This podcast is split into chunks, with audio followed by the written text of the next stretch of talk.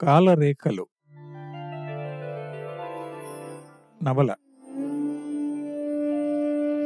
రచన అంపశయ్య నవీన్.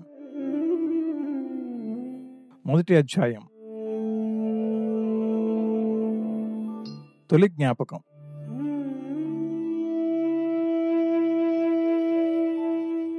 తన మొట్టమొదటి జ్ఞాపకం పన్నెండేళ్ళ క్రితం తన ఊళ్ళో జరిగిన ఒక మహాసభ. రావి నారాయణ రెడ్డికి జై బద్దం ఎల్లారెడ్డికి జై ఆరుట్ల రామచంద్రారెడ్డికి జై ఆంధ్ర మహాసభకు జై వేల వేల కంఠాలొకటై వేల వేల కరాలొకటై వేల వేల పాదాలొకటై వేల వేల ఆశలు ఆశయాలొకటై జనం కదిలారు. జంఝా మారుతంలా కదిలారు. ఉప్పినలా విరుచుకుపడ్డారు. అగ్రహోదగ్రులై ఊగారు ఆడారు పాడారు. ఆంధ్ర సోదర ఆంధ్ర సోదర ఆంధ్ర మహాసభలో చేరు సోదర. చెయ్యెత్తి జై కొట్టరా సోదర జై పతాకం సోదర? వాళ్ళు పాడుతూ ఆడుతూ జై కొడుతూ ముందుకు సాగిపోతుంటే చుట్టూ ఉన్న జనంలో కూడా ఉత్సాహం ఉరకలదేసింది ఇదివరకు వాళ్ళు ఎన్నడూ ఇన్ని వందల మంది ఒకటే ఇలా ప్రబోధ గేయాలు మార్చింగ్ సాంగ్స్ పాడుతూ ఊరేగింపుకు వెళ్ళడం చూడలేదు. పదకొండు జతల ఎడ్లు రంగురంగులతో అద్భుతంగా అలంకరించబడిన ఆ ఎడ్ల జతల్ని చూస్తుంటే కన్నులు జిగేలు అంటున్నాయి పదకొండు జతల ఎడ్ల వెనుక రంగు కాగితాలతో అలంకరించబడిన బండి ఆ బండిలో రావి నారాయణ రెడ్డి బద్దం ఎల్లారెడ్డి ఆరుట్ల రామచంద్రారెడ్డి కూర్చుని ఉన్నారు. వాళ్ళ చుట్టూ ఆ ఊరి ప్రజలు ఇప్పుడు జరుగుతున్నది పదకొండో ఆంధ్ర మహాసభ కాబట్టి బండికి పదకొండు జతల ఎడ్లను కట్టి నాయకులను ఊరేగిస్తున్నారని వాళ్ళకు వాళ్ళ చిన్నాయన చెప్పాడు. అదిగో సత్యం చిన్నాయన అదిగో నాయన అదిగో ఆ ఊరి పెద్ద మనుషులు అందరూ ఉన్నారు. రావి నారాయణ రెడ్డికి అని చిన్నాయన అనగానే జేఈ ఆంధ్ర మహాసభకు జేఈ అన్నారు. ఇట్లా కాసేపు జై కొట్టాక చిన్నాయన పాట అందుకున్నాడు ఆంధ్ర సోదర ఆంధ్ర సోదర ఆంధ్ర మహాసభలోన చేరు సోదర. తక్తాలు రాసిన ధాన్యం గొల్చిన లైసెన్స్ తెచ్చిన లంచాలనివ్వకు ఆంధ్ర సోదర ఆంధ్ర సోదర ఆంధ్ర మహాసభలోన చేరు సోదర. ఊరేగింపు మెల్లగా కదులుతోంది. అందరికంటే ముందు ఆ ఊరి మాదిగ వాళ్ళు డప్పులు కొడుతూ రామ్డోల్ మోగిస్తూ నడుస్తుంటే వాళ్ళ వెనక వేరే ఊళ్ళ నుంచి వచ్చిన బ్యాండ్ మేళం పెద్ద డ్రమ్ము చిన్న డ్రమ్స్ క్లారినెట్స్ ట్రంపెట్స్. వాటి పేర్లను చిన్నాయన తనకు చెప్పిండు. ఆడవాళ్ళు పిల్లలు వృద్ధులు ఆ ఊరేగింపు పక్కన నిల్చొని చప్పట్లు కొడుతూ పాటలు పాడుతూ జై కొడుతూ ఆ ఊరేగింపులో ఒక భాగంగా మారిపోయారు. రాజు సుశీల ఆ ఊరేగింపుతో పాటు నడుస్తున్నారు. రావి నారాయణ రెడ్డిని బద్దం ఎల్లారెడ్డిని ఆరుట్ల రామచంద్రారెడ్డిని చాలా దగ్గర నుంచి చూడాలని వాళ్ళ ప్రయత్నం. వాళ్ళ చిన్నాయన వాళ్ళని గురించి చాలా గొప్పగా చెప్పాడు. వాళ్ళు గొప్ప త్యాగమూర్తులని మహానాయకులని బానిసత్వంతో మగ్గిపోతున్న తెలుగు జాతిని ఉద్ధరించడానికి ఉద్భవించిన అవతార మూర్తులని నాయన కూడా వాళ్ళని గురించి చెప్పాడు. ప్రపంచంలో పాపాలు పెరిగిపోయినప్పుడు దుష్టులను శిక్షించి శిష్టులను కాపాడటానికి భగవంతుడు ప్రతి యుగంలోనూ అనేక రూపాల్లో అవతరిస్తాడట. ప్రస్తుతం మన రాష్ట్రంలోనూ అన్యాయాలు అక్రమాలు పెచ్చు పెరిగిపోయాయట. దొరల దౌర్జన్యాలు మితిమీరిపోయాయట. మనల్ని పరిపాలించే నైజాం రాజు దొరల చేతిలో కీలుబొమ్మట ఈ రాజు ఈ దొరలు ఒకటైపోయి అట్టడుగు వర్గాల ప్రజల్ని బానిసలుగా మార్చేశారట. వెట్టి చాకిరి పేరుతో వాళ్ళని అనుక్షణం హింసిస్తున్నారట. వాళ్ళ శ్రమను దోచుకుని వాళ్ళని కట్టు బానిసలుగా మార్చేసి వాళ్ళని అనుక్షణం అనేక అవమానాలకు గురి చేస్తున్నారట. లెవి పేరుతో తమలాంటి చిన్న రైతులను దోచుకుంటున్నారట. ఈ విషయాలని తనకు చిన్నాయన చెప్పాడు. ఈ పరిస్థితుల్లో దొరల లాంటి దుర్మార్గుల్ని శిక్షించి అట్టడుగు వర్గాల ప్రజలను ఉద్ధరించడానికి అవతరించిన అవతారమూర్తులే ఈ రావి నారాయణ రెడ్డి ఈ బద్దం ఎల్లారెడ్డి ఈ ఆరట్ల రామచంద్రారెడ్డి అని చిన్నాయన చెప్తుంటే తను విన్నాడు. పదకొండు జతల ఎడ్లను దాటి వాళ్ళు నాయకులు కూర్చున్న బండి దగ్గరికి వెళ్ళారు.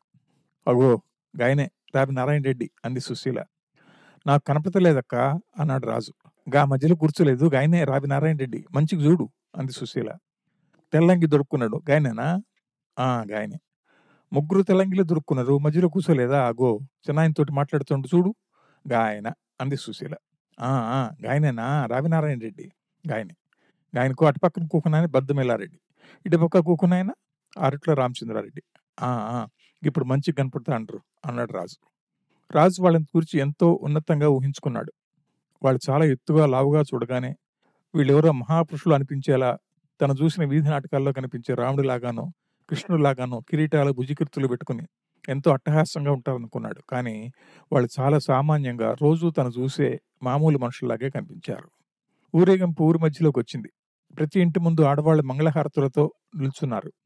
నాయకులకు హారతి ఇచ్చి బొట్లు పెట్టి నమస్కారం చేశారు. అలా వాళ్ళు రాజు ఇంటి ముందు కూడా వచ్చారు. అమ్మ చిన్నమ్మ పెద్దమ్మలు అత్తలు నాయనమ్మలు అందరూ ఇంటి ముందు నిల్చొని ఉన్నారు. చిన్నమ్మే నాయకులకు హారతి ఇచ్చింది. రావి నారాయణ రెడ్డికి అని చిన్నాయన ఇంకా గట్టిగా అరిచాడు. జై అంటే జై అన్నారు అందరూ. ఆంధ్ర సోదర ఆంధ్ర సోదర ఆంధ్ర మహాసభలోని చేరు సోదర. తక్తాలు రాసిన ధాన్యం బుగల్చిన లైసెన్స్ తెచ్చిన లంచాల నింబకు ఆంధ్ర సోదర ఆంధ్ర సోదర ఆంధ్ర మహాసభలోని జేరు సోదర అన్న పాట పాడుతూ అందరూ కదిలారు. సుశీల రాజయ్య తిరిగిన కాడికి చాలు. ఈ ఎండకు రండి అంది వాళ్ళ నాయనమ్మ వాళ్ళిద్దరిని చూడగానే. ఇప్పుడే రామ్ సావిడదాకా పోయిస్తాం అక్కడ మీటింగ్ పెడతారట అంది సుశీల. ఇంతమందిలో ఏం పోతారు? తిరిగి తిరిగి కాళ్ళు గుంజుతలేవే? అప్పుడు వచ్చి ఇంత తిని ఇంట్లో కూర్చుండ్రి అంది నాయనమ్మ. ఏం గుంజుతలేవు మేము మీటింగ్ పోతాం అంది సుశీల. పొద్దుటి నుంచి తిండి కూడా తినకుండా తిరుగుతాండ్రు ఇంత తినన్నా పోండ్రి అంది అమ్మ. అమ్మ! తినకుండా కూర్చుంటే మీటింగ్ అయిపోతుంది. మేము ఇప్పుడే పోతాం అంది సుశీల. సుశీల చెప్తే వినవా? నువ్వు చేయబట్టి వాడు కూడా పొద్దురుకుని పిచ్చుకనగలు ఎండలు దిగుతాండు. వాడి ముఖం చూడుకు ఎట్లా గుంజుకుపోయిందో అంది నాయనమ్మ. అరే నువ్వు ఇంటికి పోరా నేను మీటింగ్ పోయిస్తా అంది సుశీల రాజుని ఇంట్లోకి తోస్తూ.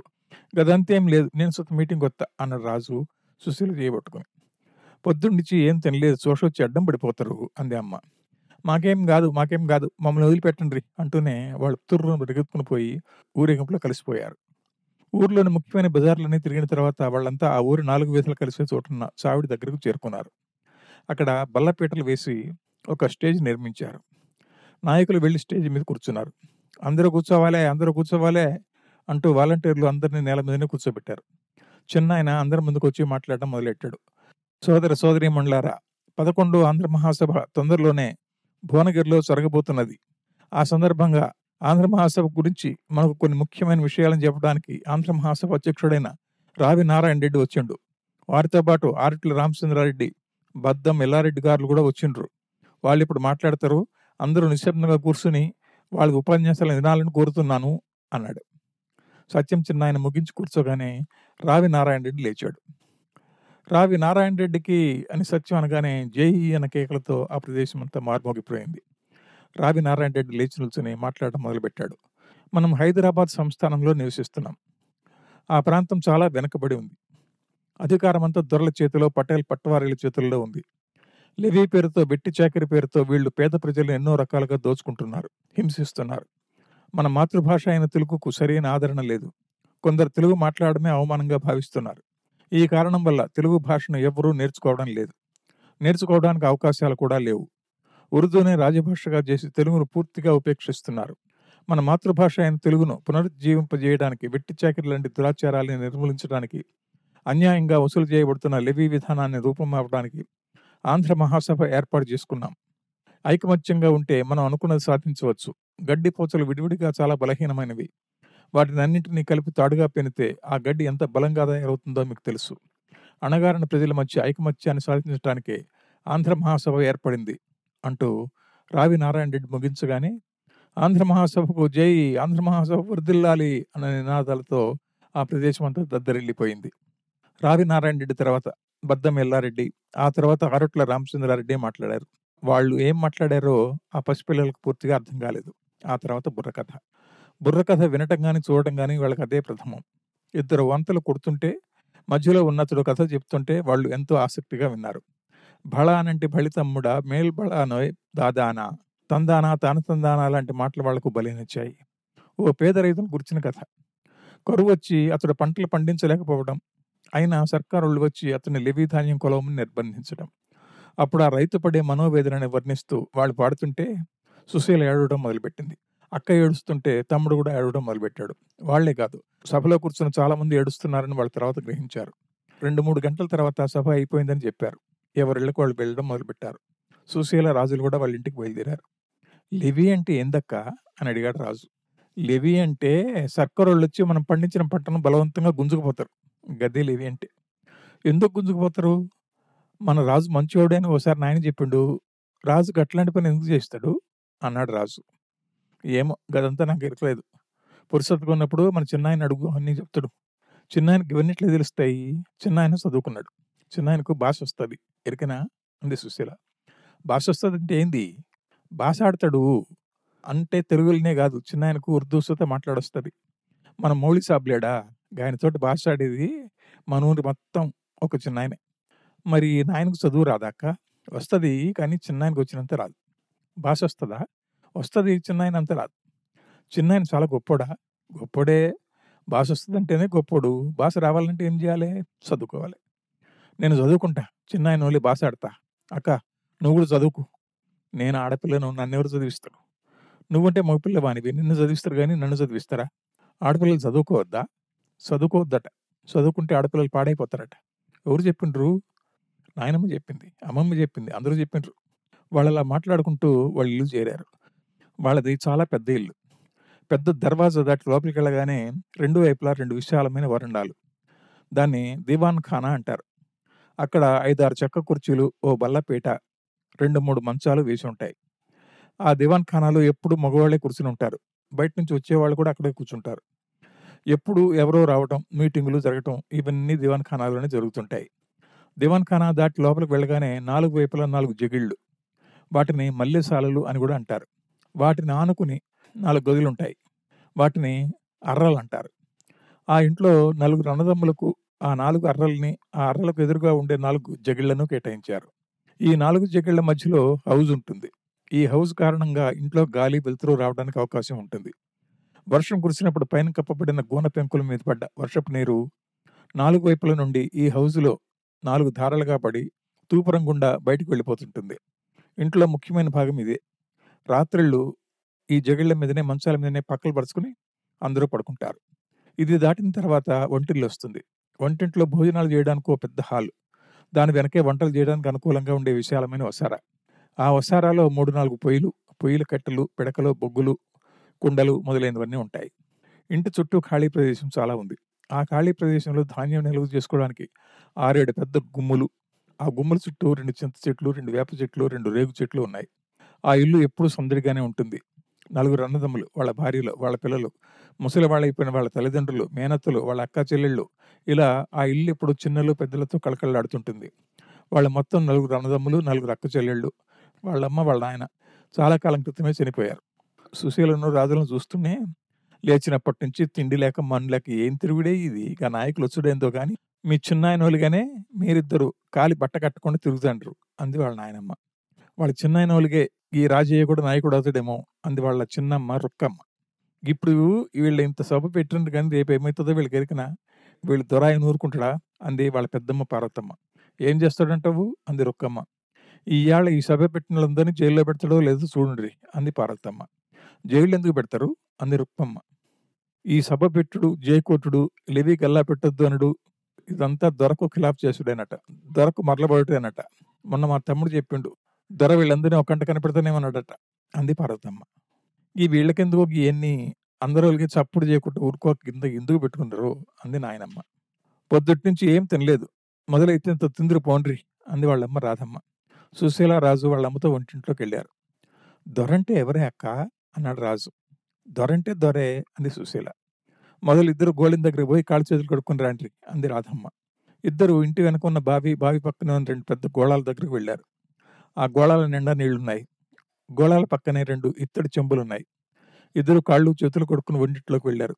వాళ్ళమ్మ రెండు రాతి ఎండి కంచాల్లో అన్నం పెట్టి వాళ్ళ ముందు పెట్టింది. దొరంటే ఎవరో చెప్పవా? అన్నాడు రాజు మళ్ళీ.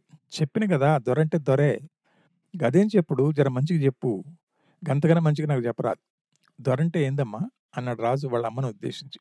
దొరంటే ఈ చుట్టుపక్కలుండే నలభై ఊళ్ళకు పెద్ద. ఈ ఊర్లలో ఉన్న జమీనంతా దొరదే. గయ్యన్ని నీకెందుకు గని చప్పుడు చేయక మొదలు అన్నం తిను అంది వాళ్ళమ్మ. ఆయన అడుగు ఇంక మంచిగా చెప్తాడు అంది సుశీల. కావడితో వాళ్ళ జీతగాడు కిష్టయ్య మంచినీళ్ళు తెచ్చాడు. గింతసేపు పోయినవెందుకు కిష్టయ్య? ఇంట్లో ఒక్క చుక్క మంచినీళ్ళు లేవు అంది రాధమ్మ. నన్నేం చేయమంటారమ్మా? ఊరి జనమంతా మంచినీళ్ళ బావి మీద తిరగబడరు. ఊరికి ఉన్నది ఒకటే మంచినీళ్ళ బావి అయ్యే. ఇయ్యాల ఊళ్ళో సభ పెట్టిండ్రు కదా నాయకులు వచ్చిండ్రు కదా జులుసు తీసిండ్రు కదా గందుకని చుట్టుపక్కల ఊళ్ళోకి చాలా మంది వచ్చిండ్రు. వాళ్ళకి మన ఊరి బళ్ళినే వంటలు చేస్తారంట. నన్ను అక్కడికి కూడా పోయి నాలుగు కావళ్ళు మంచినీళ్ళు ఇచ్చి రమ్మన్నారు. అక్కడ నాలుగు కావళ్ళు ఇచ్చి ఇక్కడికి వస్తున్నా అన్నాడు కిష్టయ్య. కిష్టయ్య శరీరమంతా చెమటలు కారుతున్నాయి. నడుము కింద నుండి మోకాళ్ళ దాకా పంచికట్టుకున్నాడు అతని మిగతా శరీరమంతా నగ్నంగానే ఉంది. రెండు బిందెల్లో ఉన్న మంచినీళ్ళను ఒంటింట్లోకి ఓ మూలన పెద్ద కుండలో పోసి కిష్టయ్య మళ్ళీ కావిడి భుజానేసుకున్నాడు. ఆ పెద్ద కుండను పేరువు అంటారు. ఇంకా రెండు కావళ్ళు తెస్తేనే ఇయ్యాల మంచినీళ్ళు సరిపోతాయి అంది రాధమ్మ. పొద్దుగూకేదాకా నాకు ఇదే పని ఇంకేం పనుంది? నా భుజాలు క్రీపు తీస్తానాయి. అయినా బ్యాగ్లో నీళ్ళుంటే కదా నేను తెచ్చేది. అంటూ కిష్టయ్య బయటకు వెళ్ళిపోయాడు. ఏం ఊరో ఇది. నడివానకాలం కూడా ఈ ఊళ్ళో మంచినీళ్ళు దొరకాయి. అంది రాధమ్మ. బువ్వేమన్నా ఉన్నదా? అయిపోయిందా? పొద్దుటి నుంచి మీటింగ్ చూస్తానని పోయి మా ఊళ్ళు కూడా ఇప్పుడే వచ్చిండ్రు. అంది పార్వతమ్మ వంటగదిలోకి వస్తూ. అన్నం ఎందుకు లేదు? ఇంకో ఐదు ఆరుగురు సరిపోతుంది. అంది రాధమ్మ. బువ్వ పెడతారా రా. అంటూ పార్వతమ్మకి ఎగిసింది పార్వతమ్మ ఇద్దరు కొడుకులు వంటింట్లోకి వచ్చారు. ఒకరికి పదేండ్లు ఇంకొకరికి ఎనిమిదేండ్లు ఉంటాయి. వాళ్ళిద్దరూ వచ్చి రాజు సుశీల పక్కనే కూర్చున్నారు. పార్వతమ్మ వాళ్ళిద్దరికి అన్నం పెట్టింది. బువ్వ అయితే ఉంది కానీ కూర లేనట్టుంది కదా! అంది పార్వతమ్మ పెద్దమ్మ. దోసకాయ కూర కొంచెమే ఉండే అంది అమ్మ. ఆ కొంచెం నీ పిల్లలకి వేసుకున్నావు కోపంగా అంది పార్వతమ్మ. కొంచెం అంటే కొంచెమే ఉందక్క. అంతేలే మన కడుపు నిండితే చాలు. వెనకాడు ఏమైపోతే ఏంది? నిద్రపోయినవనికి వద్దుననికి పాలు లేదన్నట్లు చేసినావు అంది పార్వతమ్మ. నేను గట్లా అనుకోలేదక్క. వీళ్ళు తినలేదని నాకు ఎరుకులేదు అందరూ తినరనుకున్నా. ఇప్పుడు వీళ్ళకి ఏం వేసి పెట్టమంటావు? మామిడికాయ తొక్కు చింతకాయ తొక్కు ఉన్నాయి కదా! మాకు తొక్కే గతి. అవ్వా నేను తొక్కుతో అడిగీసి దిన అన్నాడు ఆ పెద్ద కొడుకు చంద్రయ్య. తను ఆయనను చంద్రన్న అంటాడు. తినకేం చేస్తావురా? చచ్చినట్టు తినాలే. ఎవరికి కోసం తింటావు? ఈ తొక్కు కలుపుకుని తిను అంది పార్వతమ్మ. నేను తొక్కుతోటి తిన నాకు ఇప్పుడు కోడిగుడ్డు అప్పకాల్చి పెడితేనే తింటా. లేకపోతే తిన అన్నాడు చంద్రయ్య. నీ మొగానికి కోడిగుడ్లు అప్ప ఎక్కడి నుంచి వస్తుందిరా? నువ్వేమన్నా పోలీస్ పట్టేలు మనవనివా? అంది పార్వతమ్మ. ఎందుకక్క అంత మాటలు? పోలీస్ పట్టేలు మనవడని మా రాజుకు ఎవరు ఏం ప్రత్యేకంగా పెడతలేరు అంది రాధమ్మ. ఈ ఇంట్లో ఎవరికి ఏం పెడుతున్నారో ఎవరు ఏం తింటున్నారో నాకు అంత ఎరికే అంది పార్వతమ్మ. నాకు ఇప్పుడు కోడిగుడ్డు అప్పేసి పెడతావా పెట్టవా? అంటూనే చంద్రయ్య తన ముందున్న కంచాన్ని నేలకేసి కొట్టాడు. ఆ కంచంలో ఉన్న అన్నమంతా చుట్టూ చిల్లి చిందరవందరగా గదంతా పడిపోయింది. నీకేం పుట్టిందిరా కుక్కల కొడక. బువ్వగట్ల చిల్లంగా చేసినావు అంటూనే పార్వతమ్మ చంద్రయ్య వీపు మీద ఒక చరుపు తెరిచింది. వెంటనే చంద్రన్న పెద్ద పెట్టిన ఏడుస్తూ ఎర్ర మట్టి తోలిక నేల మీద పడి అటు ఇటు దొరలసాగాడు. కాసేపట్లోనే లేచి తలుపుల్ని బాధసాగాడు. అతడు వేసుకున్న బట్టలకంతా ఎర్రమన్ను అంటింది. ఇదేంది చంద్రం? ఇట్లా చేయొచ్చా? లేలే నేను నీ కోడిగుడ్డు కాల్చి పెడతా లేలే అంది రాధమ్మ అతను చేయబట్టుకుని. నా కోడిగుడ్డు కాల్చి పెడితే ఊరుకుంటా లేకపోతే ఇట్లయిన తలుపులను పలగొడతా అన్నాడు చంద్రయ్య తలుపులను దబా దబామని గోడకేసి బాత్తు నేను కాల్చి పెడతా కానీ లే లే బట్టలన్నీ మాసిపోతాయి. నిన్ననే ఇల్లు ఎలికించడం ఎర్రమనంతా నీ బట్టలకు అంటుతున్నది. లే లే అంది రాధమ్మ. నీకేం పుట్టిందిరా ముద నష్టపోడా గట్ల కింద పడి పంది వెదురులాంటి దొరుకుతున్నవేందిరా నువ్వు మాదిగోనివా డక్కవనివా? నిన్ను నిన్ను ముచ్చాలమ్మకు పెట్ట అంటూ మళ్ళీ పార్వతమ్మ కొడుకు మీదకి వెళ్ళిపోయింది. వద్దక్క కొట్టద్దు. కొడుతున్న కొద్ది ఆయన ఇంకా ఎక్కువ లొల్లి చేస్తాడు కానీ తగ్గడు. నేను కోడిగుడ్డు గాల్చి పెడతా గాని నువ్వు కాస్త ఊరుకు అంది రాధమ్మ. నాకు కూడా కోడిగుడ్డు కావాలి అన్నాడు చంద్రయ్య తర్వాత వాడు నాగయ్య. అతడు కూడా అన్నలాగానే తింటున్న కంచాన్ని ముందుకు తీశాడు అట్లానే నీకు కూడా కోడిగుడ్డు పెడతా అంటూనే రాధమ్మ పక్క గదిలోకి వెళ్ళి రెండు కోడిగుడ్లు తెచ్చింది. వాటిని పగలగొట్టి వాటి నుంచి వచ్చిన సొనని ఒగ్గినెలో పోసింది. దాంట్లో ఉప్పు కారం వేసి వాటిని ఆ సొనలో కలిపేసి పొయ్యి దగ్గరికి వెళ్ళింది. పొయ్యిలో నిప్పు ఇంకా ఆరిపోలేదు. దాంట్లో కొన్ని బొగ్గులు వేసి విసనకర్రతో విసిరింది. బొగ్గులన్నీ నిప్పులుగా మారగానే ఓ గంటలో నూనె పోసి ఆ నిప్పుల్లో పెట్టింది. కాసేపు అయ్యాక ఆ గంటలో కోడిగుడ్డు సహా పోసింది. కాసేపట్లోని కోడిగుడ్డుతో చేసిన రెండు అప్పల్ని తయారు చేసి వాటిని తీసుకెళ్ళి చంద్రయ్య కంచంలో ఒకటి నాగయ్య కంచంలో ఒకటి పడేసింది. అప్పుడు కానీ కింద దొరుకుతున్న చంద్రయ్య లేచి అన్నం ముందు కూర్చుని అన్నం తినడం మొదలుపెట్టలేదు. సాయంత్రం నాలుగింటి వరకు ఆ ఊళ్ళోకి వచ్చిన నాయకులు ప్రజలు భోజనాలు చేసి ఆ ఊరి ప్రక్కనే ఉన్న మరో ఊరికి బయలుదేరారు. వాళ్ళు వెళ్ళిపోతుంటే మళ్ళీ ఆంధ్ర మహాసభకు జై రావి నారాయణ రెడ్డికి జై అన్న నినాదాలు మిన్నెముట్టాయి. ఇంట్లో ఉన్న సుశీల రాజు వెంటనే బయటకు పరిగెత్తారు. వాళ్ళిద్దరిని ఆ ఊరి పొలిమేరల దాకా సాగనంపి ఆ ఊరి పెద్ద మనుషులందరూ తిరిగి వచ్చారు. తిరిగి వస్తుంటే రాజు వాళ్ళ చిన్నాయన దగ్గరకు వచ్చి చిన్నాయన చిన్నాయన అన్నాడు. ఊరిని నువ్వారా? నువ్వింత దూరం నడిచి వచ్చినావురా? కాళ్ళు గుంజుతలేవరా? అంటూనే సత్యం రాజుని ఎత్తుకుని ముద్దాడాడు. చిన్నాయన చిన్నాయన ధరంటే ఏంది చిన్నాయన? అన్నాడు రాజు. ఓర్ని నీకు ధరంటే ఏందో చెప్పాలన్నారా ధరంటే పెద్ద జమీందారు అన్నాడు సత్యం చిన్నాయన. జమీందార్ అంటే జమీందార్ అంటే భూస్వామి. భూములన్నీ ఏల కొద్ది ఎకరాల భూములు వాళ్ళ చేతుల్లోనే ఉంటాయి. భూములన్నీ వాళ్ళ చేతుల్లోనే ఉంటాయి కాబట్టి హుకుమత్ అంతా వాళ్ళ చేతుల్లోనే ఉంటుంది. హుకుమత్ అంటే? హుకుమత్ అంటే అధికారం. దాంతో వాళ్ళు ఏం చేయదలుచుకుంటే అది చేస్తారు. మన విష్ణువర్ధర్ ఉన్నాడు చూడు. అరవై ఏళ్ళకి ఆయనే రాజు. రాజు అంటే ఆయనేనా? నాయన నైజాం రాజే మన రాజు అని చెప్పిండు. నైజాం రాజే మన రాజు. నాయన చెప్పింది నిజమే. కానీ ఆయన కింద మళ్ళీ కొందరు చిన్న రాజులు ఉంటారు గవాళ్ళే వాళ్ళే గీతరులు ధరలు ఏం చేస్తారు? ధరలు ఏం చేస్తారో నీకు పెద్ద నాకు తెలుస్తుంది లేరా? నీకు భాష వస్తాడు కదా చిన్న ఆయన. భాష అంటే ఏంది? భాష అంటే మన మాతృభాష కాక వేరే భాష. అంటే ఇక్కడ ఉర్దూ అని అర్థం. మన మాతృభాష తెలుగు. కానీ తెలుగుకు రాజుగారి ఆదరణ లేదు. రాజుగారి మాతృభాష ఉర్దూ. కాబట్టి ఉర్దూ రాజభాష అయింది. కానీ మన రాష్ట్రంలో ఎక్కువ మంది మాతృభాష తెలుగే. న్యాయంగానైతే తెలుగే రాజభాష కావాలి. ఇప్పుడే ఈ విషయాలన్నీ నీకెందుకురా? పెద్దవుతుంటే నీకు అన్ని విషయాలు తీరికైతాయి అన్నాడు సత్యం. రాజు సత్యం సంగతి దిగి నడవటం మొదలుపెట్టాడు. కొద్దిసేపట్లోనే వాళ్ళ ఇల్లు వచ్చేసింది. ఆ రోజు రాత్రంతా రాజు కళ్ళలో పదకొండు ఆంధ్ర మహాసభకు సంబంధించిన దృశ్యాలే పదే పదే మెదిలాయి.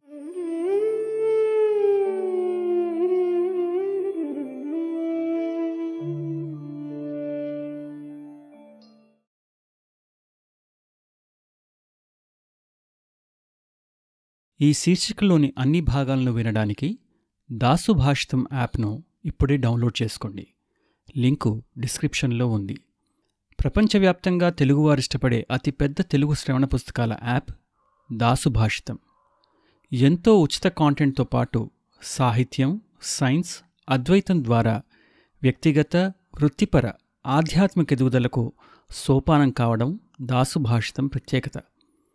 మరిన్ని మంచి శ్రవణ పుస్తకాల కోసం దాసుభాష్తం యాప్ను Google Play Store Apple App స్టోర్ల నుండి నేడే డౌన్లోడ్ చేసుకోండి.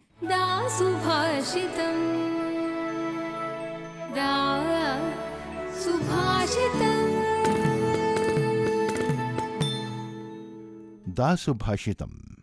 సమగ్ర శ్రేయస్సుకు సోపానం. W W W dot Dasubhashitam dot com